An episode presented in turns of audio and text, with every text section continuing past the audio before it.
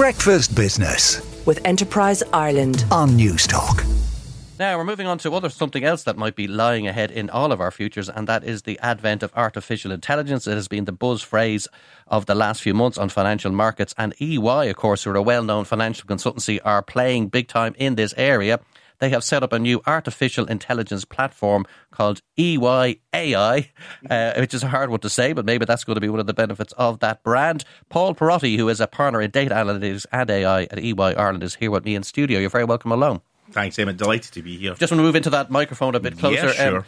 Great to see this new initiative. Obviously, you're you've got clients, you're a consultancy, and you need to offer. You've got to have a toolkit, I suppose, of things to offer them. Just tell me what part this new platform might play when you're engaging with clients. Yeah, look, absolutely. So, look, we're delighted to announce we've spent 1.4 billion investment in AI, and that really covers two areas. The first area, exactly as you said, is that EY.ai. Not easy to say, especially with a Scottish struggling, yeah, accent, but we get there. right? We get there, and that's a tech platform plus a capability that allows our clients to really accelerate, understand the value, and accelerate their journey to actually delivering value and differentiation that AI can do.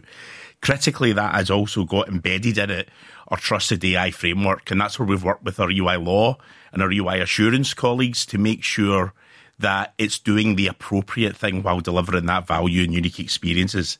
The second thing we've done then is what we call EYQ. So this is basically our own internal large language model that was launched only a, you know a couple of weeks ago, um, and that's really helping our people um, do their day jobs and also experiment and try out and better learn how AI can help them in their day to day, particularly generative AI. Fascinating thing for that is in its first month, we've had a quarter of a million of our staff use it. So you can really see the interest and adoption. I think this is across the board. It's not just Okay, EY. let's- let's, uh, able to do that. Sure, that, that's a good introduction. So, say I'm a client of your business, which I'm not, which probably won't be a surprise. So, somebody arrives in says, Right, Emmet, you've got this company, 200 people, 250 people. What, what, what can this platform do for a company? Can you run through one or the two or three things that it, how it'll make my business better, if more efficient, etc.? Yeah, look, and maybe maybe we'll, we're lucky that we invested early in this in Ireland and EY Ireland. So we set up our AI lab um, a year ago. So effectively, we've around about thirty clients that have come in there already.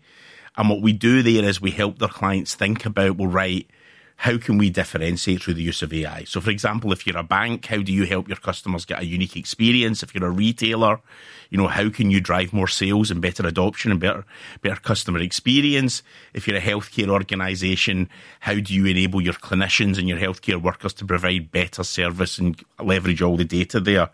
Um, that brings together our tech and data capability, including the platform, the accelerators they've got there, you know, our strategy people that are helping them think about the strategic priorities of this. And that's really interesting as the market is also looking at adoption and, and how organizations are delivering short value um, through AI.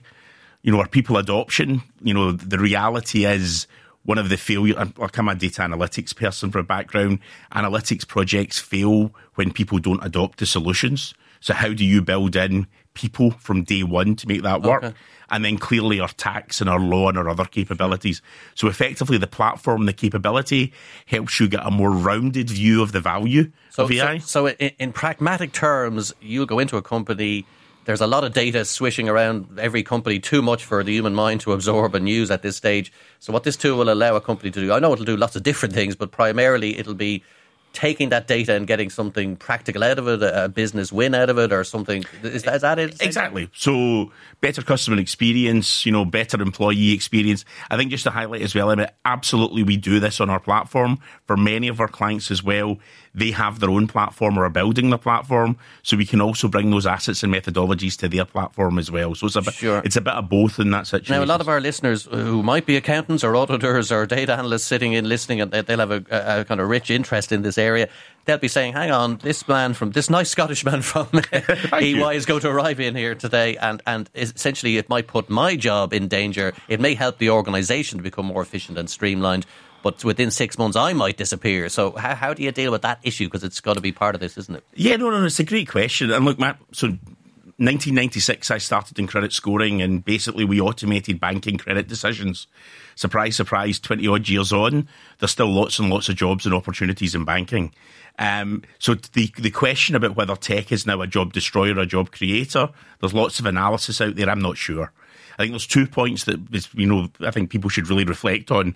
One is certainly at the moment it's very much what we call a co-pilot driven approach.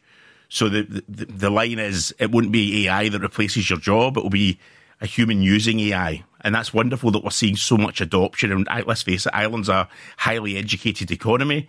You know, we've delivered value, you know, across many, many examples areas. So that opportunity to enhance what we do using and leveraging AI is really, really important. I think it's also going to change the type of jobs that are out there as well.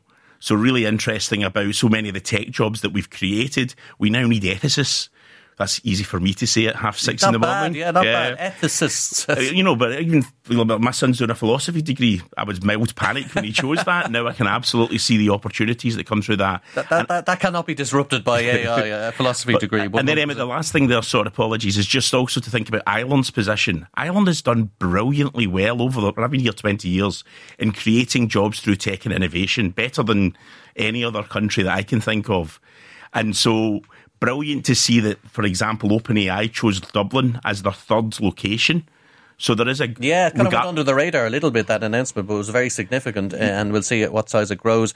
Listen, good luck with it because we're out of time. Uh, it's an interesting initiative. I'm sure clients will be queuing up outside your door to at least sample this new platform, which is called EY.ai. And for the moment, thank you for joining us this morning, Paul Pierotti, who is a partner in data analytics at EY Ireland. Thank you very much for joining us. Up next. Breakfast Business with Enterprise Ireland on Newstalk.